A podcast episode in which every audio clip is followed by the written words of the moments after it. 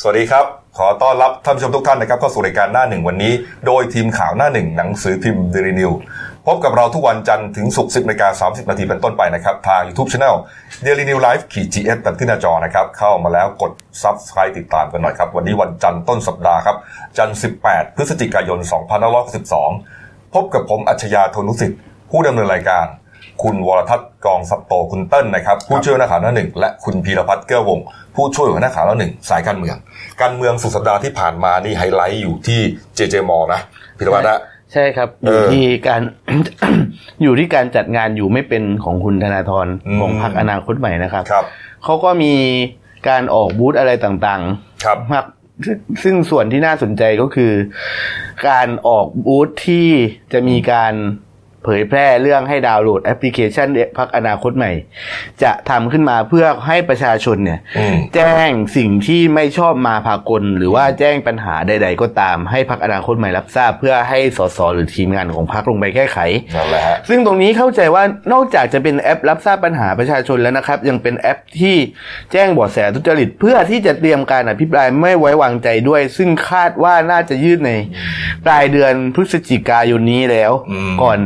ดีฮะวันก่อนวันที่5ธันวาคมครับไฮไลท์จริง ๆ จะอยู่ที่20อ่าวันวันที่ 20 นี่จะเป็นเรื่องของการตัดสินคดีถือหุ้นสื่อคุณธนาธรนะครันั่บนแหละฮะเดี๋ยวเรามาตามรายละเอียดกันนะในช่วงข่าวการเมืองนะครับเอ่อเรื่องแรกวันนี้เนี่ยนะฮะเป็นข่าวที่โด่งดังในโซเชียลมีเดียนะครับมีหญิงสาวคนหนึ่งฮะอ่าได้โพสต์เฟซบุ๊กนะฮะเหมือนกับลักษณะว่า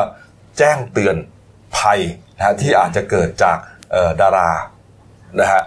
เรื่องของเรื่องครับอ่าอ่านักนักศึกษาสาวคนนี้ฮะได้โพสต์เฟซบุ๊กของตัวเองนะครับ เป็นการแชร์เตือนภัยให้กับผู้หญิง เขาระบุว่าอ่าเขาเนี่ยเป็นนักศึกษาฝึกงานที่บริษัทเอกชนแห่งหนึ่งนะฮะก็ไปรู้จักกับรุ่นพี่ที่อยู่ในในที่ทำงานนั่นแหละนะครับเป็นคนนิสัยดีนะก็สนิทสนมกันนะฮะครับจนวันที่ 12 พฤศจิกายนครับนี่ฮะรุ่นพี่คนนั้นครับชวนไปทานข้าวที่ร้านอาหารแห่งหนึ่งครับ แต่มีข้อแม้ว่าห้ามบอกใครนะฮะด้วยความไว้วางใจครับ ตัวเองก็เลยอะตัดสินใจไปด้วยนะนะปรากฏว่าพอออกมาเนี่ยฮะก็เป็นร้านอาหารปกติอืมไม่ใช่ว่าผับบาร์หรืออะไรนะเป็นร้านกินข้าวกินสปาเกตตี้กันปกติมากเลยอืมเขาก็เลยเอ่อแล้วก็อยู่แถวแถวแถวลาดกระบังนะเขาก็เลย ก็โอเค ไม่น่าจะมีอะไรที่ผิดพลาดหรือน่ากลัว ปรากฏว่าพอไปถึงที่ร้านนะ ไปเจอกับดาราชายคนหนึ่งเป็นเพื่อนกับรุ่นพี่คนนี้อืมนะเหมือนเขานัดเจอกันนะฮะดาราชายคนนี้ก็เข้ามานั่งด้วย แล้วก็คุยกันสนิทสนม คุยกันปกติฮะสั่งอาหารมาทานกันฮะเออแล้วก็ดูว่าเอ๊ะพี่ดาราคนนี้เขาก็ตลกดีนะเออเป็นคนเฟรนลี่ก็คือไม่ถือตัวนะ เป็นคนมีเรียกว่าเอ่ออะไรอะมนุษยสัมพันธ์ดีนี่ฮะนะจากนั้นไม่นานครับลายเริ่มออก อืม ดาราชายคนนี้ฮะครับเอาขนมอันหนึ่งมาให้กินฮะเป็นเยลลี่ บอกว่าเป็นเยลลี่มาจากแคลิฟอร์เนียอืมนี่ฮะ ที่เห็นในภาพนี่แหละ นี่ฮะอืมปรากฏว่าน้องคนนี้เขาก็กินเข้าไปครับนะกินเข้าไปนะ แล้วก็อร่อยดีเขาถามว่าอ้าวนี่เป็นอะไร เออดาราชายคนนั้นบอกว่าพูดทีเล่นทีจริงบอกว่า กัญชา ก็เขาก็เขาก็นึกว่าพูดเล่น เพราะมันช่วงบ่ายครับคงไม่มีใครเอากัญชามาให้กินมาเสพอะไรประมาณนี้กลางวันกลางวันด้วยฮะก็เลยเหมือนกับมองโลกในแง่ดีนะโลกสวยนะฮะสักพักหนึ่งครับรุ่นพี่ที่ทำงาน อันนี้เป็นคนแล้วนะ รุ่นพี่เอาเจลล้างมือแบบแปลกๆเนี่ยมาบีบใส่มืออมแล้วก็ถามว่าเอ่อเย็นไหมมันซึมหรือยัง ตัวเองก็ไม่รู้ว่ามันหมายความว่าอะไรอืมนะจริงๆแล้วมันคือวิธีการเช็คเอ่อเช็คว่าเอ่อ ไอสารที่กินเข้าไปนั่นนะเหมือนหรือยาเสพติดสารเสพติดกินเข้าไปเนี่ยมันเริ่มออกฤทธิ์หรือยังดีฮะอืมก็สักพักหนึ่งฮะ ก็ทั้งสองคนนี้ก็ออกไปนอกร้าน แล้วก็เอาอะไรไปสูบก็ไม่รู้นะเขาบอกอย่างนี้ เข้ามาก็ดาราชายอืมพอกลับเข้ามาอีกครั้งหนึ่งดาราชายก็ถามว่าหิวน้ำยังอยากกินขนมหวานไหมอ๋อนะฮะนี่ฮะถ้านี่กินครับถ้ากินขนมนี่มันคือซิกในวงการนี่ฮะกินอืมอ่ากินยัง อยากกินไหมอืมพูดจบคำนั้นแหละฮะตัวเองก็หัวหมุนเลย ก็คือไอสารอะไรที่ว่าที่มันอยู่ในเยลลี่เนี่ย คงจะออกฤทธิ์แล้วล่ะ หัวหมุนเบอร์หัวใจเต้นแรง เหมือนจะหลุดออกมาจากอกเลยเต้นแบบตุบตับตุบตับเลยนะ ประมาณนี้เนี่ยนะก็ทีนี้น้องเขาก็เริ่มรู้สึกตัวเองว่าสงสัยจะถูกหม่อมยาแน่ๆครับไอเยลลี่ที่กินนั่นแหละน่าจะเป็นยาอะไรสักอย่างหนึ่งที่ที่มามอมเขานะก็เลยพยายามอยากจะโทรศัพท์หาคุณพ่อ ก็ถูกสองคนเนี้ย ดาราชายกับ รุ่นพี่เนี่ย ห้ามไว้เอ้ยอย่าไปโทรอย่าไปโทรปรากฏว่าน้องเขาก็จะพยายาม ก็โทรไม่ได้เพราะว่าเหมือนแบบแขนขามือไม้ก็อ่อนแรงนะฮะจากนั้นก็เอ่อพยายามไปขอความช่วยเหลือโต๊ะข้างอืมๆก็ไม่มีใครช่วยอะคิดว่าเมาคิดว่าเมานะอ่าเอ่อเหมือนแล้วก็มากับดาราด้วยดาราก็ชื่อดัง ทุกคนรู้จักอะอืม เออนี่ฮะปรากฏว่าเอ่อคิดว่าเมาดาราชายเหมือนตวาดได้วยนะตำนองเอ้ยเมาไอ้น้องเมาแล้วอย่าไปละลานโต๊ะอื่น เอาโต๊ะอื่นก็ก็เลยมองว่าเป็นเป็นเรื่องของภายในโต๊ะนะอ่าสุดท้ายแล้วครับนี่ฮะเขาก็บอกว่าไม่ไหวช่วยหนูหน่อย เรียกรถพยาบาลหน่อย ไอ้ดาราชายกับรุ่นพี่ก็เห็นท่าไม่ดี เห็นท่าไม่ดีเพราะว่าดูว่าอาการหนักแน่ๆนะฮะก็เลยอ่าเรียกแก๊ปคาร์เรียกแก๊ปคาร์มารับน้องคนนี้ไป ครับคือเหมือนกับว่าอาจจะไปไหนก็ไปจะกลับบ้านก็กลับบ้านอืมเอ่อเขาคงประมาณว่าภารกิจไม่สำเร็จอะภารกิจการมันมอมสาวไม่สำเร็จ มันมีในลักษณะที่ว่าคือผู้หญิงโวยวายขึ้นมาก่อนแล้วอาจจะเกิดข้อสังเกตคนรอบตัวสังเกตขึ้นมาอืมแล้วอีกอย่างหนึ่งมันอาจจะเป็นกรณีว่าคนที่กระทำเหตุเนี่ย อืมอาจจะเผลอคิดไปถึงคดีลาลาเบลกับน้ำอุ่นก่อนหน้านี้นั่นไงว่าถ้าสมมุติว่ามันเลยเถิดไปมากกว่าเนี้ยอืมมันจะหนัก ก็เลย ก็แสดงว่าเอ่อสองความคิดมันตีกันนะเข้าใจอย่างนั้นที่คุณพีที่คุณพีวิเคราะห์เนี่ยนะแล้วสุดท้ายก็อาตัดสินใจ ล้มเลิกภารกิจจะมอมกันต่อไปตัดสินใจเรียก GrabCar GrabCar มารับครับนะฮะแล้วก็ไม่ได้ปักหมุดไปที่ไหนน้องคนนี้ก็แบบสภาพสภาพหมดสภาพอะพยายามพูดบอกว่าไปส่งโรงพยาบาลที่ใกล้ที่สุดให้หนูหน่อย อ่าโอเคแก๊ปคาร์ก็พาไป ระหว่างนั่งอยู่ในรถนี่เขาก็เรียกว่าคอหมายถึงว่าโทรศัพท์คุยกับคุณพ่อตลอดเวลาโดยไม่วางสายเลย ปรากฏว่าอีก 2 กิโลเมตรก็ถึงโรงพยาบาลถึงมือหมอ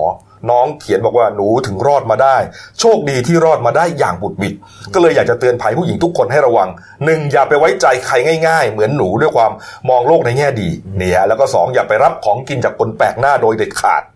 เออ แม้ว่าเขาจะเป็นคนดังก็ตาม นี่ฮะ ผลนี่ฮะการมีผลการตรวจร่างกายออกมาหรือยังนี่ครับ ปรากฏว่าพอเรื่องอาถึง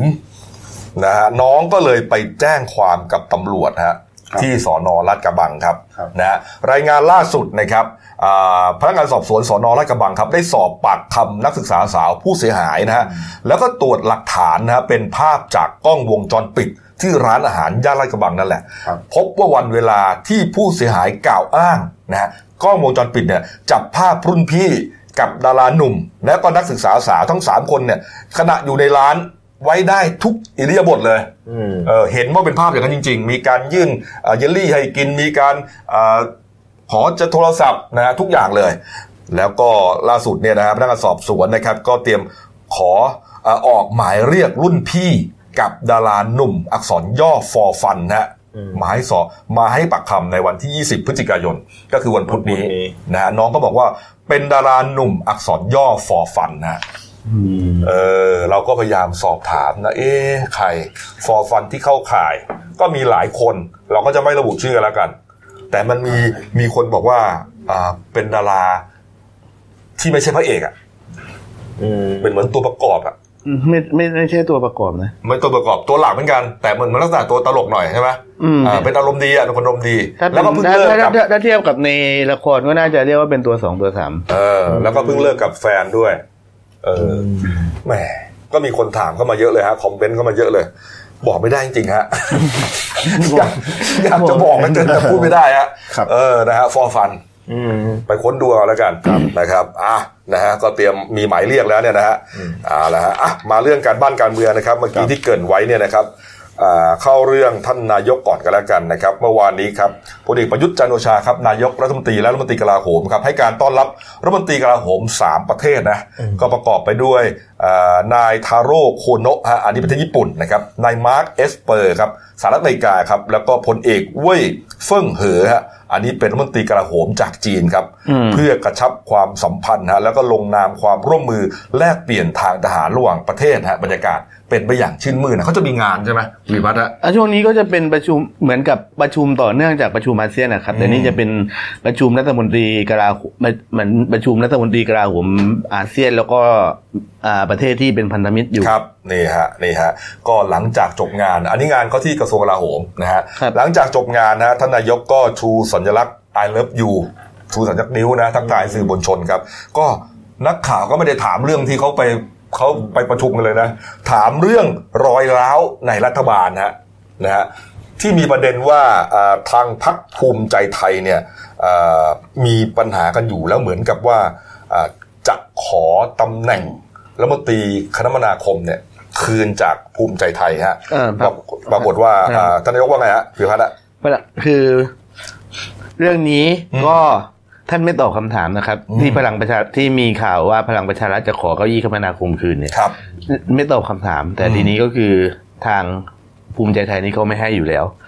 เพราะว่าโคต้าของเขาแล้วก็นั่นคือระดับของแกนนำพักด้วยครับ คุณเนวินเอ้ไม่ใช่คุณศักดิ์สยามนี่คือน้องคุณเนวินนะครับ แล้วก็เมื่อเช้าก็เห็นทางโฆษกรัฐบาลโฆษกของพรรคภูมิใจไทยคือพันเอกเศรษฐภูมิมาริสุวรรณนี่ออกมา ปฏิเสธข่าวเรื่องปัญหาตรงนี้แล้วบอกว่าไม่มีอะไรทั้งสิ้นไม่มีอะไรทั้งสิ้นใช่ไหมอะเอาละฮะก็ดูกันนะครับว่าจะมีอะไรหรือเปล่าเนี่ยนะฮะ อะมาอีกเรื่องหนึ่งนะครับ กรณีคุณศิระเจนจาคะนะฮะสสกทมของพลังประชารัฐที่ไปเป็นหนึ่งในกรรมธิการป้องกันและปราบปรามการทุจริตประพฤติมิชอบของสภาผู้แทนราษฎรนะกรรมธิการปปชเนี่ยนะที่มีพลตำรวจเอกเสรีพิสุทธิ์เตมียเวทนะฮะเป็นประธานเนี่ยนะคุณศิระบอกว่าจะเสนอนะฮะให้โหวต เพื่อปลดพลตำรวจเอกเสรีพิสุทธิ์ออกจากตำแหน่งประธาน อันเนื่องมาจากมีพฤติกรรมใช้อำนาจเกินขอบเขต ไม่ชอบด้วยกฎหมายฮะเขาเตรียมจะเสนออที่ประชุมเลยนะเออเรื่องนี้ทำได้ไหมคุณพี่ อืม เรื่องการปลดประธานกรรมาธิการนะครับ มันก็ยังมีการตีความกันอยู่ ครับ เพราะว่าคือมันยังไม่เคยเกิดเหตุในลักษณะนี้จากรัฐธรรมนูญฉบับใหม่เนี่ยครับแต่ทีนี้คือสาเหตุที่เขาบอกว่ากรรมธิการ คือคุณเสรีเสร็จพิสุทธิ์เนี่ยใช้อำนาจเกินขอบเขต เนื่องจากว่าคำที่มีการส่งหนังสือเชิญพลเอกประยุทธ์จันโอชา และพลเอกประวิตยวงสุวรรณนะครับ มาชี้แจงต่อคณะกรรมาการเนี่ยครับ คือเป็นการใช้อำนาจ โดยที่มติของที่ประชุมกมทคือหกกว่าสามให้เรียก แต่ไม่ได้มีมติให้ใช้อำนาจ ตามรัฐธรรมนูญมาตราหนึ่งร้อยยิบเก้าวรรคสี่ประกอบกับพรบคำสั่งเรียกกรรมธิการมาตราหกซึ่งไอ้พรบคำสั่งเรียกของกรรมธิการเนี่ยครับตอนนี้ก็ยังมีการตีความมันอยู่อยู่ในชั้นผู้ตรวจการแผ่นดินที่รับเรื่องไปแล้วว่าพรบอำนาจของคำไอ้คำสั่งเรียกของกรรมธิการเนี่ยอำนาจมันครอบคลุม เหมือนกับมันครอบคลุม แล้วก็มันใช้ได้ตามรัฐธรรมนูญปี 2560 หรือเปล่า ว่าพรบตัวนี้มันออกตามรัฐธรรมนูญ 2550 ครับ อ่าพอตรงเขาก็คุณศิระเขาก็เลยบอกว่าอ้าวถ้าเช่นนี้แล้วคือการคือที่ประชุมไม่ได้มีมตินะ ว่าให้ใช้อำนาจตามกฎหมายสองตัวนี้ ดังนั้นก็คือถือว่า เป็นการที่พลตำรวจเอกเสรีพิสุทธิ์ลงนามหนังสือโดยไม่ผ่านมติของที่ประชุม เออนี่ครับคุณศิระนี่เขาเรียกร้องให้ถอดเทป เอาเทปมาเปิดดูกันเลยใช่ไหม ว่าเหตุการณ์ในที่ประชุมวันนั้นเนี่ยเป็นยังไง คือประมาณว่าคุณเสรีพิสุทธิ์เนี่ย ไปทึกทักเอาเองหรือเปล่า ว่าเป็นมติของที่ประชุม แล้วก็ไปเรียก เนี่ยไปเรียกตัวเรียกนายกรองนายกมาเนี่ยเออ แล้วในส่วนในส่วนที่เขาเรียกตัวมานะครับ ก็คือก็ทางคุณนิพิษอินทรสมบัติอดีตสสพัทลุงประชาธิปัตย์เนี่ยก็บอกว่าจริง ๆ คือที่กรรมาธิการขอเรียกพลเอกประยุทธ์ 16 ข้อเนี่ยครับ มันเป็นลักษณะเหมือนคำถามมโนสาเล่คำถามที่แบบมันไม่ได้เกี่ยวเรื่องมันไม่ได้เกี่ยวข้องกับ เรื่องฝ่ายบริหาร อย่างเช่นเรื่องทำไมคุณพรเพชรวิชิตจุลชัยออกจากสนชแล้วกลับมาเป็นอาประธานวุฒิสภาได้อีก ครับ หรือว่าทำอาการกระบวนการตั้งคอรมอเป็นยังไง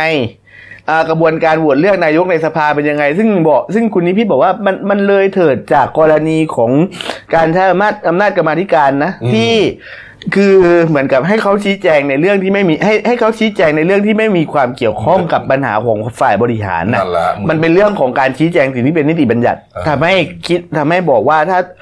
คือหนังสือไอ้หนังสือฉบับเนี้ยระวังว่ามันจะเป็นการไม่ใช่การยิงผิดเป้าธรรมดาแต่ยิงเข้าหน้าตัวเอง นั่นไงบอกว่าเหมือนกับว่า เป็นเรื่องความแค้นส่วนตัวหรือเปล่าบางคนพูดขนาดนั้นเลยนะ มันไม่เชิงความแค้นส่วนตัวครับ แต่ว่ามันคือพูดได้ง่ายว่าเป็นการงัดข้อการแสดงอำนาจกันนะว่า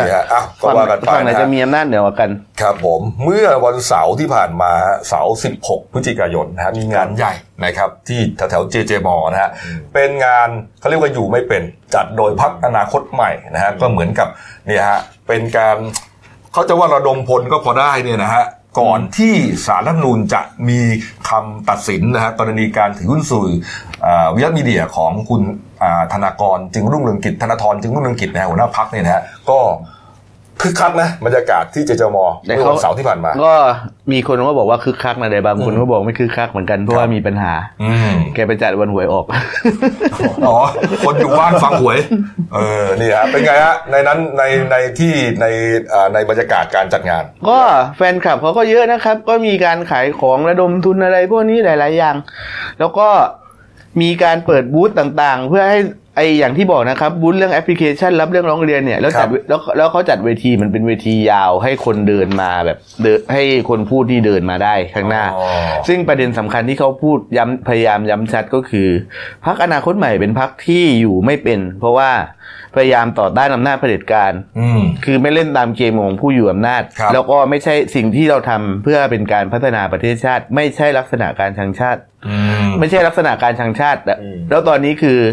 ความน่าสนใจของพรรคอนาคตใหม่เนี่ย นอกจากนอกเหนือจากเรื่องคดีความคุณธนาธรเนี่ย คือเรื่องการเสนอกฎหมายเพื่อให้มีการแก้ไขกฎหมายการมีการเสนอให้แก้ไขกฎหมายการเกณฑ์ทหารนะครับ ให้เกณฑ์ทหารโดยความสมัครใจเท่านั้น แล้วก็คือต้องมี สวัสดิการมีอะไรต่างๆ ที่เหมาะสมครับที่สำคัญก็คือพลทหารไม่จำไม่ไม่ควรจะต้องถูกนำไปเป็นทหารรับใช้นายตามบ้านของนายทหารระดับสูงอืมเขาบอกว่ากฎหมายของพรรคอนาคตใหม่เนี่ย ไม่ใช่การต่อต้านการเกณฑ์ทหาร แต่เรามองว่ามันเป็นการใช้ทรัพยากรที่มนุษย์ที่ไม่คุ้มค่าอืมเพราะฉะนั้นคือมันจะต้องมีกระบวนการเข้ามาบริหารจัดการที่ดีกว่านี้ โดยเฉพาะที่สำคัญก็คือ ใครอยากเป็นสมัครเป็น แล้วก็อย่าเอาไปใช้ในงานส่วนตัว ครับผมนะฮะอืมประเด็นที่คุณธนาธรพูดเนี่ย นะฮะก็เป็นเรื่องของการแก้ต่างนั่นแหละนะครับเรื่องที่แกจะโดนเนี่ยนะอ่าสารรัฐธรรมนูญนะฮะจะชี้ขาดคุณสมบัติการเป็นสสเนี่ยในวันที่ 20 วันพุธนี้แหละวันพุธนี้แล้วพุธนี้แล้วเนี่ยนะครับแล้วก็ในส่วนของอาจารย์ธนาธรอ่าขออภัยในส่วนของอ่าอาจารย์ปิยบุตรนะฮะมีประเด็นไหมคุณพิพัฒน์ก็พูดคือเขาจะพูดในเรื่องคล้ายๆ กันนะครับ ว่าการอยู่ไม่เป็นคือคือการต่อต้านอำนาจของเผด็จการแล้วก็อีกอย่างหนึ่งก็คือการที่เขา อืมอย่างอ่าหนึ่งต่อต้านอำนาจเผด็จการนะครับ แล้วก็อีกเรื่องหนึ่งคือเรื่องการที่ว่าพรรคอนาคตใหม่ไม่ใช่พรรคที่ชังชาติ แล้วก็พยายามจะชี้ให้เห็นว่า อยากกลัวเรื่องคำว่ายุบพรรคเพราะว่าคดีของคุณธนาธรมันคือการตัดสิทธิ์ ทางการเมืองถ้าเขาโดนตัดสินนะครับ มันคือการตัดสิทธิ์คุณธนาธรอย่างเดียว มันไม่เกี่ยวข้องการยุบพรรคแล้วคุณธนาธรนี่สามารถทำยังเดินสายทำงานการเมืองนอกสภาได้อืมโดยที่เขาก็บอกว่าเขามาการเมืองแบบเขาทิ้งทุกอย่างเขามาสุดแล้ว เพราะฉะนั้นคือยังไงเขาก็จะเดินหน้าต่อไม่ว่าอะไรจะเกิดขึ้น ครับนั่นแหละฮะนั่นแหละฮะเอาละอะ มาดูเรื่องโพมาแล้วกันนะครับ โพเมื่อวานนี้ฮะที่น่าสนใจคือเสาร์อาทิตย์เนี่ยเขาจะทำโพกันหลายที่นะฮะแต่ว่าที่น่าสนใจก็คือซุปเปอร์โพครับเมื่อวานนี้ฮะสำรวจนะเรื่องแก้รัฐธรรมนูญกับแก้นิสัยสอสฮะอันไหนควรจะแก้ก่อนกันนะครับนี่ฮะก็กลุ่มตัวอย่าง 4,500 กว่าคนเนี่ยนะครับสำรวจพบอย่างเงี้ยร้อยละ 84.8 ครับ เชื่อว่านักการเมืองแก้รัฐธรรมนูญเพื่อ เปิดช่องคดโกงนะขณะที่ร้อยละ 15.2 ตอบว่าแก้รัฐธรรมนูญเพื่อประโยชน์ส่วนรวมของประเทศฮะคำถามสำคัญอยู่ตรงนี้ครับ บอกว่าควรจะแก้รัฐธรรมนูญก่อน หรือแก้นิสัยสสก่อนร้อยละ 86.5 บอกว่าให้แก้นิสัยสอสอก่อนนะขณะที่ร้อยละ 13.5 บอกว่าแก้รัฐธรรมนูญนะนอกจากนี้ครับอ่าเนี่ยเอ๊ะเดี๋ยวสังเกตข้อหนึ่งตรงที่เขาเขียนที่มาของกลุ่มตัวอย่างครับ เสียงประชาชนในโลกโซเชียล ซึ่งมันเป็นลักษณะการสุ่มตัวอย่างที่มันได้รับการยอมรับเหรอเพราะว่าคือมันไม่ได้สุมันคือในโลกโซเชียลมันมีแบบมันมีร่างอวตารเยเออะอนะเออปกปกติติโพลนี่เขาต้องไปถามเออเขาเรียกว่าก็วัน คือคือการตัวต่อตัว คือการ random การการ random ในโพลเนี่ยมันมีมันมีระบบการสุ่มเพื่อให้มันมีความครอบคลุมอยู่แล้วโพลมันถึงมีความน่าเชื่อถือเลยครับ พอเห็นบอกว่าเขียนว่าสำรวจจากกลุ่มตัวอย่างทางอินเทอร์เน็ตแล้วก็ประหลาดประหลาดใจอยู่นิดนึง นะฮะอะ มาอีกประเด็นหนึ่งนะครับเมื่อวานนี้นะฮะคุณวิณะโรจน์ทรัพย์ส่งสุขนะครับเลขาธิการสำนักงานปฏิรูปที่ดินเพื่อเกษตรกรรมนะครับหรือว่าสปกครับเขาได้รับหนังสือชี้แจงจากปฏิรูปที่ดินจังหวัดกระบี่ครับภายหลังที่ร้อยเอกธรรมนัฐพรมเผ่ารัฐมนตรีช่วยเกษตรและสหกรณ์นะฮะสั่งการให้ตรวจสอบคุณสมบัติของนายสมัชชาเอ่งชวน อดีตสจกระบี่นะฮะแล้วก็เป็นอดีตผู้สมัครสสเขตสองกระบี่พักพลังประชารัฐครับแล้วก็มีศักดิ์เป็นหลานของ นายอาคมเอ่งชวนครับ อดีตรัฐมนตรีและสสหลายสมัยที่ได้รับแจกเอกสารสิทธิ์สพก4ขีด01 16 ไร่ฮะนี่ฮะทำให้เกิดกระแสวิพากษ์วิจารณ์อย่างกว้างขวางว่า โอ้โห นายสมัชชานี่มีคุณสมบัติเป็นเกษตรกร เป็นผู้ยากจน หรือนะฮะปรากฏว่าหนังสือชี้แจงครับ ส่งกลับมาบอกว่า นายสมัชชาเป็นผู้ประกอบอาชีพเกษตรกรรมเป็นหลัก โดยใช้เวลาส่วนใหญ่ในรอบปีประกอบเกษตรกรรม และทำประโยชน์ ในแปลงที่ดินไม่เกิน 50 ไร่ตามระเบียบที่สปกกำหนดนะฮะจากนั้นคณะกรรมการปฏิรูปที่ดินจังหวัดกระบี่จึงมีมติอนุญาตให้นายสมัชชาเข้าทำประโยชน์ในพื้นที่ดังกล่าวได้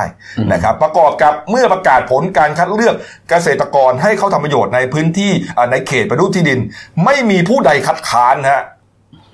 นายธวัชชาก็เลยได้รับสปก4ขีด01 เมื่อวันที่ 12 ตุลาคมจากมือของคุณธรรมนัทฮะ โอ้โห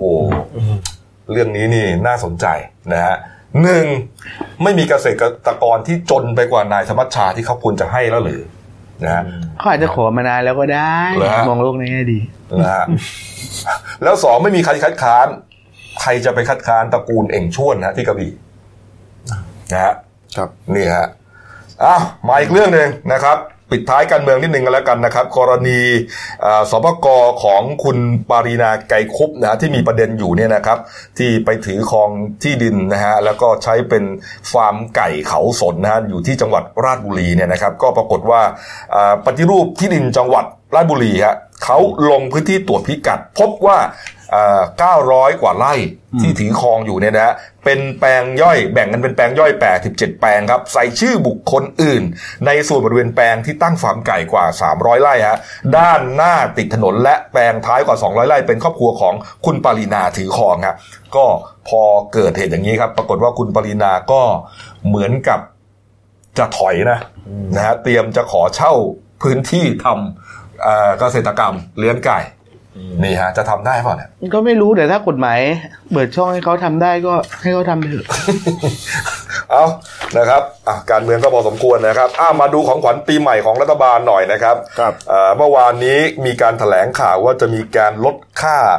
โดยสารรถไฟฟ้านะคุณเติ้ลนะครับอ่าเมื่อวานนี้ทางคุณไตรสุรีไตรสรณกุลนะครับ รองโฆษกประจำสำนักนายกรัฐมนตรีก็เปิดเผยว่า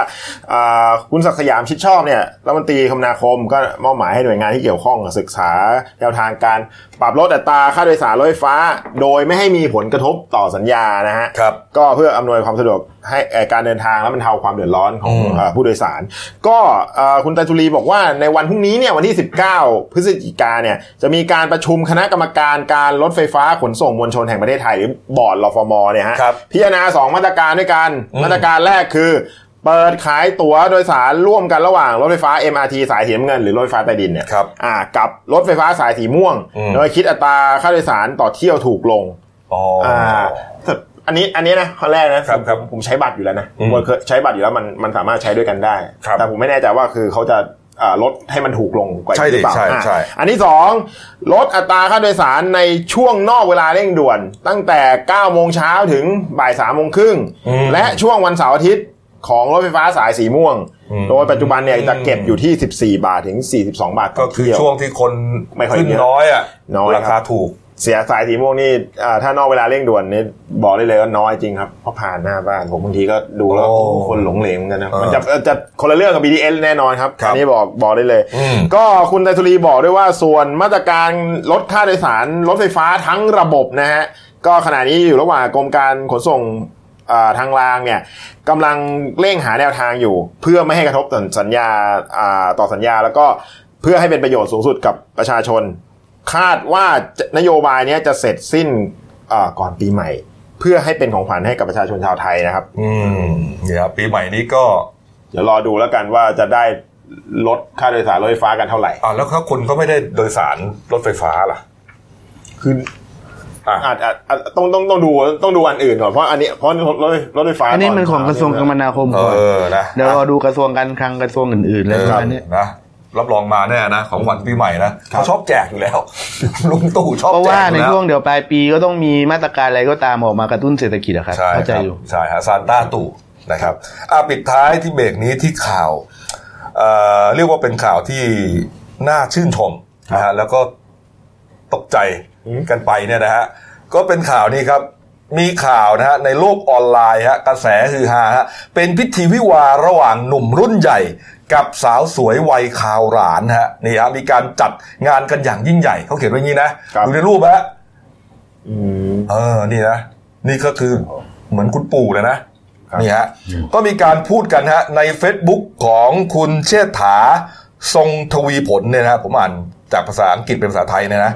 มีการโพสต์ข้อความแล้วก็มีรูปละอ่ารูปภาพเนี่ยโพสต์ไว้อย่างนี้ครับ บอกว่าห่างกันกว่า 50 ปี เจ้าบ่าวโสดมาจนอายุเกือบ 70 ปี ในที่สุดก็เจอเจ้าสาว ผมได้สัญญากับเจ้าบ่าวเมื่อ 10 ปีที่แล้วว่าเมื่อไหร่แต่งงาน ไม่ว่าผมจะอยู่ที่ไหนบนโลก จะกลับมางานแต่งให้ได้ ดีใจด้วยครับ ทั้งพี่ชายและน้องสาว ว่าแต่สงสารเพื่อนเจ้าบ่าวกับเพื่อนเจ้าสาวที่คุยกันไม่รู้เรื่องนี่สิ มีการพูดติดตลกด้วยนะฮะคนโพสต์ก็แสดงว่าน่าจะเป็นเพื่อนของเจ้าบ่าวเพื่อนรุ่นน้องของเจ้าบ่าวอ่านนะฮะนี่ฮะคนก็สงสัย เอ๊ะเป็นงานแต่งของใครนะฮะก็ไปตรวจสอบนะฮะพอพอพอคุณคุณเชิดถาโพสต์แบบนี้ก็มีชาวเน็ตเนี่ยมาแสดงความยินดีเป็นจำนวนมากครับ แล้วก็มีการเปิดเผยว่าเจ้าบ่าวรุ่นหนึ่งครับที่อยู่ในงานนี้ฮะก็คือคุณชนะจิระเลิศพงษ์นะ นี่ฮะอายุ 70 ปีครับ เป็นกรรมการผู้จัดการบริษัทเขาช่องอุตสาหกรรม 1979 จำกัด หรือว่ากาแฟเขาช่องที่เรารู้จักกันดีเนี่ยฮะนี่ครับ แล้วก็ส่วนเจ้าสาวก็อายุเท่าไหร่นะ 27 ใช่ไหม27 ประมาณเนี้โอ้โหสวยเลยนะ นี่ครับนี่เขาเป็นหนุ่มโสดนะเออเอาเขาบอกนี่ไง เป็นครองโสดมาจนอายุเกือบ 70 ปีอะนี่ฮะนี่ครับ ส่วนสินสอดคุณเติ้ลทายที่เท่าไหร่ ที่เจ้าบ่าวเจ้าของกาแฟเขาช่องหอบไปขอสาวเนี่ยฮะผมว่ามีไม่ต่ำกว่าสิบเท่าไหร่ล้านอะแหมคุณทายถูกจริง คุณดูสคริปต์ใช่ไหมฮะยังยังยังผมยังไม่ดูยี่สิบล้านบาทฮะอ๋อเออนี่ฮะโอ้โห เป็นภาพที่ก็ทำให้เราอมยิ้มได้นะอ่านี่ฮะคอมเมนต์ก็ไปอ่านเอาดูกันแล้วกันนะ เรื่องราวเป็นไงครับนะครับเอาละครับ มาดูการ์ตูนขาประจำคุณขวดปิดท้ายฮะนี่ฮะ อันนี้เป็นรูปที่เมื่อครั้งที่ทานนายก และคอรมอไปประชุมที่ราชบุรีใช่ไหมกาญจนบุรี การตรวจงานราชบุรี แล้วก็ประชุมที่กาญจนบุรี ตอนที่ตรวจงานที่ราชบุรีวันแรกครับนี่ฮะคุณปรินาไงก็เป็นสสใช่พื้นที่ก็ไปรับนะ ก็มีช็อตนี่กอดลุงตู่แบบแนบแน่นเลยอะยิ้มแฉ่งเลยชิ้นแฉ่งเลยฮะนี่ฮะแม่นี่ฮะแล้วคุณขวงก็เลยมาแซวกอดกันยิ้มแฉ่งก็จริงฮะแต่เงาทะมึนที่อยู่ข้างหลังเนี่ย เป็นรูปโฉนดที่ดินพันเจ็ดร้อยไร่ เออ หมายความว่าไงคุณพีไม่ตีความน้องนั้นฮะ ไม่ตีความคุณจะตีความไม่ได้เลยเหรอ นี่ฮะ เออเหมือนกับว่าลุงตู่มา มาช่วยอะไรป่ะเนี่ยคุณเติ้ลขอขอพูดเหมือนพี่พีนะ อะพักครู่เดียวครับกลับมาช่วงหน้าครับ มีกำหนดการเอ่อสันตะปาปาฟรานซิสนะฮะเสด็จเยือนไทยอย่างเป็นทางการเนี่ยนะครับ แล้วก็ดีไอเตรียมที่จะเอ่อขอเอ่อถอนประกัน คุณชัยวัฒน์นะฮะคดีคดีฆาตกรรมบิลลี่อะครับนะเพราะว่าเหมือนกับไปให้สัมภาษณ์ยุ่งเหยิงอ่ากับพยานนะฮะอ่าฮะนะฮะแล้วก็มีเรื่องของคุณครูวาคนสวยฮะโอ้ทำเอาหนุ่มๆ biker นี่เขาเรียกว่าเรดาร์พังเลยอะนะฮะแล้วก็สาวแจ้งความฮะถูกรางวัลที่หนึ่งฮะถูกผัวเอาลอตเตอรี่หนีไปฮะโอ้โห พักครู่เดียวครับ เดี๋ยวกลับคุยข่าวกันต่อครับ จากหน้าหนังสือพิมพ์ สู่หน้าจอมอนิเตอร์ พบกับรายการข่าวรูปแบบใหม่ หน้าหนึ่งวันนี้ โดยทีมข่าวหน้าหนึ่ง หนังสือพิมพ์เดลิวิวออกอากาศสดทาง YouTube d e l i n e w l i v e ขีดทีเทุกวันจันทร์ถึงศุกร์10นาฬิกา30นาทีเป็นต้นไป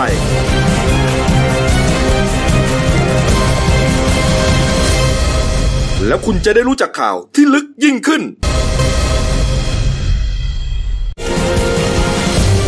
จากหน้าหนังสือพิมพ์ สู่หน้าจอมอนิเตอร์ พบกับรายการข่าวรูปแบบใหม่ หน้าหนึ่งวันนี้ โดยทีมข่าวหน้าหนึ่ง หนังสือพิมพ์เดลิวิวออกอากาศสดทาง YouTube d e l i n e w l i v e ขีดทีเทุกวันจันทร์ถึงศุกร์10นาฬิกา30นาทีเป็นต้นไป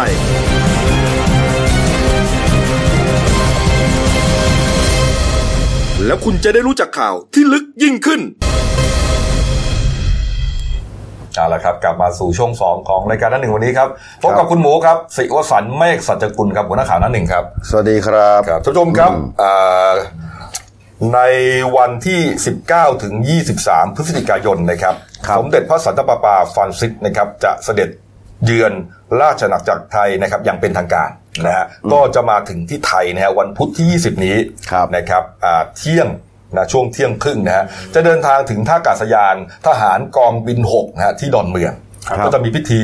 รับต้อนรับกันที่นั่นเนี่ยนะฮะวันนั้นยังไม่มีกำหนดการนะฮะจนวันพฤหัสที่ 21 นะครับพฤศจิกายนนะครับ9โมงเช้าครับ พิธีต้อนรับอย่างเป็นทางการณบริเวณลานด้านหน้าทำเนียบรัฐบาลครับนี่ฮะอ่า9โมง15 นาทีครับพบกับพระท่านนายกบัญตรีณห้องรับรองงาช้าง ภายในทำเนียบรัฐบาลฮะนี่ฮะ เอารูปอื่นขึ้นมามั่งก็ได้นะครับเนี่ย9โมงครึ่งครับพบกับคณะรัฐบาลนะฮะผู้นำบริหารฝ่ายการเมืองข้าราชการคณะทูตานุทูตนะฮะภายในตึกสันติไมตรีทำเนียบรัฐบาลนะฮะพระสันตะปาปาปาใสครับจากนั้น 10นาฬิกาครับ เสด็จเข้าเฝ้าสมเด็จพระอริยวงศาคตยาน สมเด็จพระสังฆราชสกลมหาสังฆปรินายกนะฮะณวาดวัดราชบพิตรสถิตมหาศรีมารามครับนี่ฮะพระสันตะปาปา ดีปฏิสันฐานนะครับ จากนั้น 10นาฬิกา15 นาทีครับ เสด็จโรงพยาบาลเซนหลุยครับเพื่อประทานโอวาทแก่บุคลากรทางการแพทย์ของโรงพยาบาลคาทอลิกทั้ง 4 โรงพยาบาลครับ พระสันตะปาปาประทานโอวาทครับ เที่ยงตรงครับ ทรงเยี่ยมอวยพรผู้ป่วย ผู้สูงอายุภายในอาคารร้อยปีบารมีบุญ ที่โรงพยาบาลเซนหลุยครับจากนั้นเสวยพระกายาหารกลางวันนะฮะณสถานสมณทูตวาติกันครับ 16นาฬิกา55นาทีครับ เสด็จเข้าเฝ้าพระบาทสมเด็จพระเจ้าอยู่หัว ณพระที่นั่งอัมพรสถานพระราชวังดุสิตครับ 18นาฬิกาครับ พิธีบูชา ขอบพระคุณ ณสนามสุพัชราไสยสนามกีฬาแห่งชาติ พระสันตปาปา เทศครับนี่ฮะแล้วก็กำหนดการวันศุกร์ที่ 12นะฮะก็จะมีพบกับบาทหลวงต่างๆนะฮะหลายที่ด้วยกันนะฮะไม่ว่าจะเป็นที่วัดคาทอลิกนักบุญเปโตสัมพานนะครับ ที่อ่าสถานบุญราศีนิโคลัสบุญเกิดนี่ครับหลายที่นะครับนี่ฮะจากนั้นในวันเสาร์ที่ 23 พฤศจิกายนครับ9โมง15 นาทีครับ พิธีการอำลาส่งเสด็จ ณท่าอากาศยานทหารกองบิน 6 ที่ดอนเมืองครับ เพื่อมุ่งสู่กรุงโตเกียวครับนี่ฮะ สมเด็จพระมหาวีระวงศ์ครับเปิดเผยนะครับบอกว่าครั้งนี้เนี่ยเป็นครั้งที่สองนะฮะที่อ่าสมเด็จพระสันตะปาปาเสด็จเยือนประเทศไทยฮะแล้วก็เป็นครั้งที่สองด้วยที่สมเด็จพระสันตะปาปา เสด็จมายังวัดราชบพิตรครับครั้งแรกฮะย้อนไปตั้งแต่ปี2527 ครับใช่ครับนะครั้งนั้นครับสมเด็จพระสันตะปาปาจอห์นปอลที่2ฮะเยือนไทยนะแล้วก็ได้เข้าเฝ้า สมเด็จพระสังฆราชกรมหลวงชินวราลงกรณ์ฮะที่วัดราชบพิตรนะ ฮะนี่ฮะซึ่งขณะนั้นพระองค์สังฆราชเจ้านะฮะพระครับอ่าสอ่าเมื่อครั้งนั้นนะพระองค์ดำรงตำแหน่งสมเด็จพระสังฆราชเจ้านะครับแล้วก็เป็นเจ้าวาดวัดราชบพิตรด้วยนี่ครับนี่ฮะตามกำหนดการนะครับนี่ฮะทั้งสมเด็จสังฆราชและสมเด็จพระสันตะปาปาฟรานซิสจะมีการมอบของที่ระลึกให้กันนะฮะทางสำนักงานเลขานุการ สมเด็จสังฆราชได้จัดทำพระรูป สมเด็จพระสังฆราชกรอบ ลายไทยถมเงิน เหรียญพระรูปสมเด็จพระสังฆราชขนาด 7 เซนติเมตร และหนังสือธรรมะวินัยมุก และพุทธประวัติที่มีการแปลเป็นภาษาอังกฤษนะแล้วก็จัดทำปกขึ้นใหม่ เพื่อความสวยงามครับ เตรียมมอบให้กับอ่าโป๊ปฟรานซิสด้วยครับนี่ครับนี่เป็นนิมิตหมายที่ดี ใช่ครับนี่ฮะเอาละฮะ อ้าวมาอีกเรื่องหนึ่งนะครับนี่ฮะกรณีของคุณชัยวัฒน์ลิ้มลิขิตอักษรนะฮะครับอดีตหัวหน้าอุทยานแห่งชาติแก่งกระจานเพชรบุรีฮะที่ตกเป็นผู้ต้องหา คดีฆาตกรรมอำพรางบิลลี่นะครับครับพอละจีรักจงเจริญเนี่ยฮะที่เป็นแกนนำพอละจีพอละจีรักจงเจริญนะที่ครับเป็นแกนนำกะเหรี่ยงที่แก่งกระจานเพชรบุรีนะคครัรับบก็หลังจากที่ถูกศาลออกหมายจับอืม11 ข้อหาด้วยกันเนี่ยนะใช่ครับแล้วก็ประกันตัวออกไปครับครับปรากฏว่าระหว่างทางนี่อ่าคุณชัยวัฒน์นี่ไปให้สัมภาษณ์สื่อเยอะเลยนะใช่ครับ อืมก็เมื่อวานนี้นะครับพันตำรวจเอกภัยศิษฐ์วงเมืองเนี่ยอธิบดีกรมสอบสวนคดีพิเศษหรือ DSI เนี่ยครับ ก็ตอนนี้ก็ออกมาให้สัมภาษณ์ว่าจะยื่นให้ศาลพิจารณาขอถอนประกันคุณชัยวัฒน์นะครับในวันนี้แหละ วันที่18พอยอได้แล้วครับ ในช่วงบ่าย เนื่องจากมีเขาเรียกว่าการให้สัมภาษณ์สื่อในบางในบางเรื่อง ออกมาระบุพาดพิงถึงหลักฐานทางคดีเนี่ยและกล่าวถึงการทำงานของพนักงานเอ่อของพนักงานสอบสวน เรื่องเรื่องการได้มาซึ่งพยานหลักฐานและในลักษณะลดความน่าเชื่อถือครับ แล้วก็เป็นการชี้นำซึ่งเข้าข่ายยุ่งเหยิงกับพยานอืมซึ่งทางดีเอไอจะมีการประชุมกันวันนี้ ผมจำได้ใช่วันที่ประกันตัวออกมาครับ เย็นๆน่ะช่วงค่ำเนี่ยเรียกว่าเดินสายเลยแล้วพรุ่งรุ่งขึ้นก็เดินสายอีกออกใช่หลายรายการใช่ทีนี้ไอการออกรายการเนี่ยมันก็จะต้องมีการพูดไงแน่นอนเขาเป็นจำเลยครับก็ต้องพูดว่าเขาไม่ได้ทำครับถูกไหมฮะแล้วก็ต้องหักล้างกับอ่าคำพูดของดีไอใช่ที่ดีไอระบุว่าเขาเป็นคนทำค รับเพราะฉะนั้นมันก็เลยเหมือนกับมีการอ่ายุ่งพูเหดยิงอืมอ่าพูดชี้นำชี้นำลดความน่าเชื่อถือนี่ไงนี่นี่ไงแล้วจริง ๆ แล้วเนี่ยนี่แหละเอ่อมันอยู่ในคำสั่งห้ามของศาลอยู่แล้วใช่ครับที่ได้รับการประกันตัวใช่ครับนะฮะนี่ดีไอเขาก็เลยจะไปยื่นถอยถอนประกันครับนี่ก็ฮะวันนี้ประชุมก่อน ประชุมต้นช่วงบ่ายก่อนครับเสร็จแล้วก็สรุปว่าไงก็จะยื่นสารภายในวันนี้เลย ก็ยื่นสารทันทีเลยนะครับครับรู้ผลเป็นยังไงก็ตาม ครับผม อืม อ้าวก็วนต่อไปนะครับมาอีกเรื่องหนึ่งครับ มาแล้วฮะครูวาครับนี่ครับฮะแหมเรื่องนี้ฮะโอ้โหผมเติ้ลเลื่อนชอบมากเลื่อนข่าวนี้มาให้เบรกนี้เลยนะใช่ให้คุณหมูได้มาช่วยวิเคราะห์อ๋อนี่ฮะเรื่องของเรื่องมันถูกเปิดเผยมาจากชายหนุ่มคนหนึ่งนะคครัรับบอายุ 27 ปีคครัรับบเป็นชาวจังหวัดสมุทรปราการครับอืมนี่ฮะหลังจากตกเป็นเหยื่อของสาวประเภทสองครับนี่ฮะถูกหลอกอืมเออหลอกถูกต้เอาองเงินเอาทองไปนะครับนี่ฮะ เขาเล่ารายละเอียดอย่างนี้ครับ บอกว่าเดือนกุมภาพันธ์ที่ผ่านมาต้นปีเนี่ยฮะครับรู้จักกับครูวาเขาชื่ออย่างนี้นะครูวาเจ้าของฉายานางฟ้าบิ๊กไบค์อันน่ะผ่าน Facebook ฮะรู้สึกชอบพอกันเพราะว่ารูปร่างหน้าตาเนี่ยสะสวย แล้วก็เป๊กเลยเป๊กเลยว่างั้นนะแล้วก็เป๊กเลยว่างั้นแล้วก็มาชอบการขับขี่บิ๊กไบค์ด้วยกันอีก โอ้โหเออคุณบอยนี่เขาก็เป็นคนชอบขี่รถบิ๊เน่กไบค์ไงเน่เน่เน่เน่อันนี่นี้ฮะชัดเจนฮะนี่ฮะก็เลยพยายามเหมือนพยายามจีบ ใช่จคนรับสุดท้ายก็คบหาเป็นแฟนกันครับโอ้โหนี่ฮะครูวาบอกว่าเขาเนี่ยมีอาชีพเป็นครูโรงเรียนดังแห่งหนึ่งย่านพระรามสามอะนี่ใส่ชุดข้าราชการด้วย ก็หลงเชื่อไงโอ้คุณราชการนี่เขาใส่ทุกวันจันทร์ใช่ไหมใช่ครับนี่ครูวาเขาก็รู้ไงใส่ทุกวันจันทร์ ก็เลยหลนุ่งงกระเชื่อโปรงนุ่งกระโปรงขี่บิ๊กไบค์ด้วยเออโอ้โหนี่ครับจริงๆเลยจะเล่าเองไหมครับครับครับอันนี้แหละเอามาเสริมมาเสริมเสริมเสริมเสริมครับนี่ฮะเสริมเสริมก็ดูใจกันหลายเดือนนะจนครับยกระดับความสัมพันธ์นะเป็นแฟนเป็นแฟนมาอยู่ในบ้านเลยเนี่ยมาอยู่ในบ้านเลยครับครับ แล้วครูวาก็เลยเสนอตัวเป็นผู้ดูแลค่าใช้จ่ายหมายถึงว่าเดี๋ยวจะเป็นคนอ้าวมันเป็นหน้าที่อยู่แล้วของแฟนอ่าอ่าจ่ายจ่ายค่าเกี่ยวกับค่าสาธารณูปโภคให้ใช่ค่าน้ำค่าไฟค่าโทรศัพท์อ่ารวมถึงค่างวดบิ๊กไบค์ด้วยอ่าแล้วเงินเดือนของชายหนุ่มคนนี้ก็ถูกครูวาเหมือนกับเก็บไปด้วยอ่าอ่าคนดูแลพูดง่ายดูแลผู้จัดการไอ้นี่ก็บอกว่า ความรักยังบังตาไงอ่าให้มันทุกอย่างใช่เอ่อปรากฏว่าเดือน 2 เดือนแรกก็ไม่มีปัญหาเดือนครับที่ 3 ครับครับ ทั้งการไฟฟ้าการประปาเออแล้วก็บริษัทอ่าบริษัทบิ๊กไบค์บริษัทบิ๊กไบค์อ่าบริษัทไฟแนนซ์ใช่ โทรมาทวงเงินครับก็ต้องโทรมาทวงกับอ่าผู้ชายคนนี้แหละ นามสมมุติในบอย ใช่เพราะเขาเป็นเจ้าของชื่อ บอกว่า โอ้โห ค้างค่างวด ค้างค่าไฟอืมสามเดือนแล้วครับก็เลยตกใจเอ้า ให้แฟนไปดูแลอยู่แล้วนี่ทำไมไม่จ่ายครูวาทำไมทำอย่างนั้นอ่า นะแล้วก็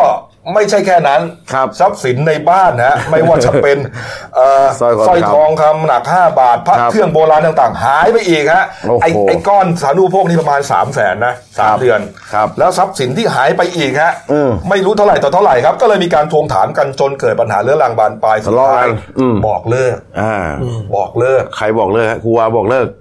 เขาน่าจะเป็นในบอยบอกเลิกมากกว่านะอืมทีนี้เขาก็เลยสงสัยไง เอ๊ะทำไม อืมทำไมถึงไม่ไปจ่ายเงินให้เขาครับ แล้วเอาเงินไปทำอะไรนักหนา ใช่ใช่ไหมเลิกไปแล้วครับเพื่อนๆก็เลย เออเขาก็เลยสงสัยเอ๊ะทำเป็นครูจริงหรือเปล่า อ่าใช่ไหมก็ไปตรวจสอบแล้วไงตรวจสอบไงฮะก็ตรวจสอบโดยดูจากบัตรประชาชน ทีแรกเนี่ย อ่าเขาไป search ก่อนใช่ไหมใช่ search Google ชื่อว่าอ่า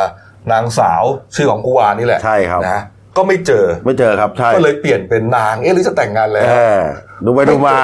ไม่เจออีกใช่ครับ มีเพื่อนคนหนึ่งว่าไงฮะเป็นนาย เพื่อนบอกเออมึงลองใส่นายพูดเล่นอ่า ๆแล้วไงฮะขึ้นมาเลย ขึ้นมาเป็นแผงเลยฮะใช่ครับพลาดไปแล้วโอ้โหเท่านั้นเองฮะนายบอยคนนี้ตกเก้าอี้เลยอ่าบอยตกเก้าอี้เลยฮะต้องตกแน่นอนครับโอ้โห แล้วที่ที่ผ่านมาล่ะอ่าโอ้โหเกิดอะไรขึ้น ต้องถามเฮียต้อย นะครับ นี่ฮะปราปรากฏว่า โอ้โหเขาบอกว่าเจ็บแค้นมากครับ อยากถามเขาเหมือนกันว่าทำไมต้องทำร้ายความรู้สึกกันขนาดนี้ทำไมทำกับผมได้ถึงขนาดนี้ เสียตังค์ไม่ว่าแล้วผมว่าเสียบอกว่าหลอกทางกายเขาบอกหลอกทางกายอ๋อไม่ว่า ยังเอาทรัพย์สินไปอีกอ่านี่นี่ถ้าเขารับรู้อยากบอกว่าอยากได้อะไรทำไมไม่พูดกันดีๆทำไมต้องมาหลอกลวงกันด้วยโอ้โหนี่ฮะนี่ฮะปรากฏว่าให้สัมอ่าให้สัมภาษณ์ด้วยใช่ไหมว่าใช่อะแล้วเรื่องอะไร ก็ก่อนหน้านี้ก็มีการตรวจสอบปรากฏว่าทำแบบนี้มาหลายคนแล้วนะเป็นสิบรายเลยเออก็มีการบางคนถึงขั้นขอแต่งงาน ขอแต่งงานด้วย แต่สุดท้ายก็ถูกเชิญเงิน ถูกหลอกลวงเงินไปนะไอ้ครับบอยเนี่ยก็เลยบอกว่าเออเพราะว่าครูวาที่ที่บ้านเนี้ยครับเขาแปลงเพศแล้วด้วย อือหือเออแน่นอนนะอยู่ด้วยกันเป็นแฟนครับเขาอาจจะต้องมีความรักสัวามงพันธ์อะไรตากันครับ ประมาณใช่ไหนั้นใช่ ความใกล้ชิดก็ต้องดูจริงๆมันน่าดูออกนะ ถ้าเป็นเนต้อยไม่มีพลาด ครับตาต้อยดูแล้วก็ทรงพลาดเหมือนกันน่ะอ๋อเพราะว่าปิดไฟเหมือนกัน ใช่หึก็คือเรื่องของเรื่องก็คือว่าเขาก็เลยสงสัยไง เอ๊ะครับแล้วไม่รู้เลยเหรอว่าว่าเขาเป็นสาวสองอะ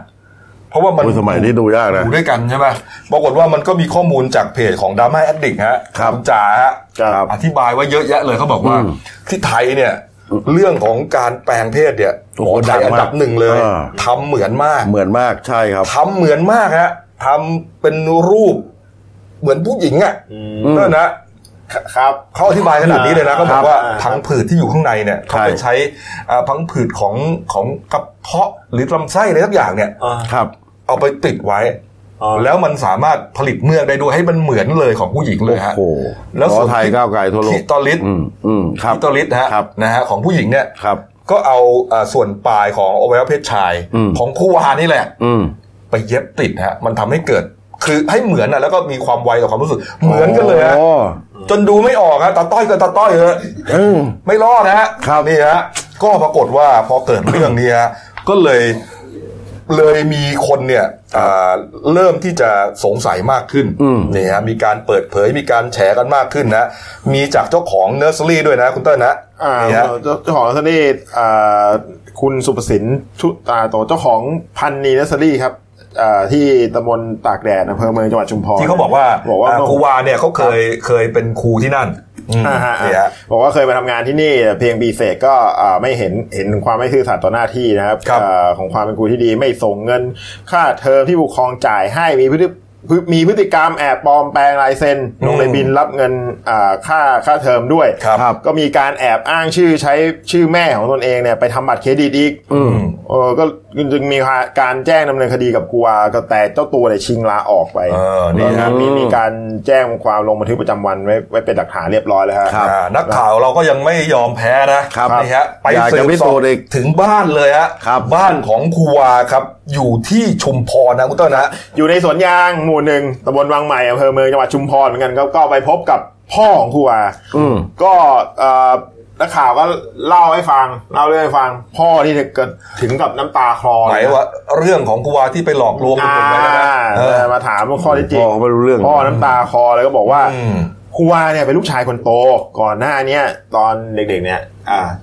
ชื่อเล่นว่าโจ๊กอืมชื่อจริงว่านายพานุพงษ์อัมพวาอืม ปัจจุบันอายุ 29 ปีครับชื่อโจ๊กอ่าชื่อโจ๊กอืมสมัยเด็กๆเนี่ยยังไม่เคยเห็นยังไม่ไม่มีพฤติกรรมเบี่ยงเบนทางเพศเลยครับอ่าจนกระทั่งอายุ 13 ปีเริ่มอาการเริ่มออกอืมเริ่มออกแล้วชัดเจนเรื่อยๆจนกระทั่งอายุ 19 เนี่ยทนไม่ไหวก็ไล่ออกจากบ้านไปอืมเพราะว่าไม่ตั้งใจเรียนเอาแต่เที่ยวเตะอะไรตลอดเวลาเลยโอ้โหดูหน้าเนี่ยฮะโอ้โหแบบขาวปิ๊งเลยอะหลังจากนั้นไม่เจอกันก็ประมาณเกือบสิบ10ปีอืมมาเจออีกครั้งนี่ลูกชายกลายเป็น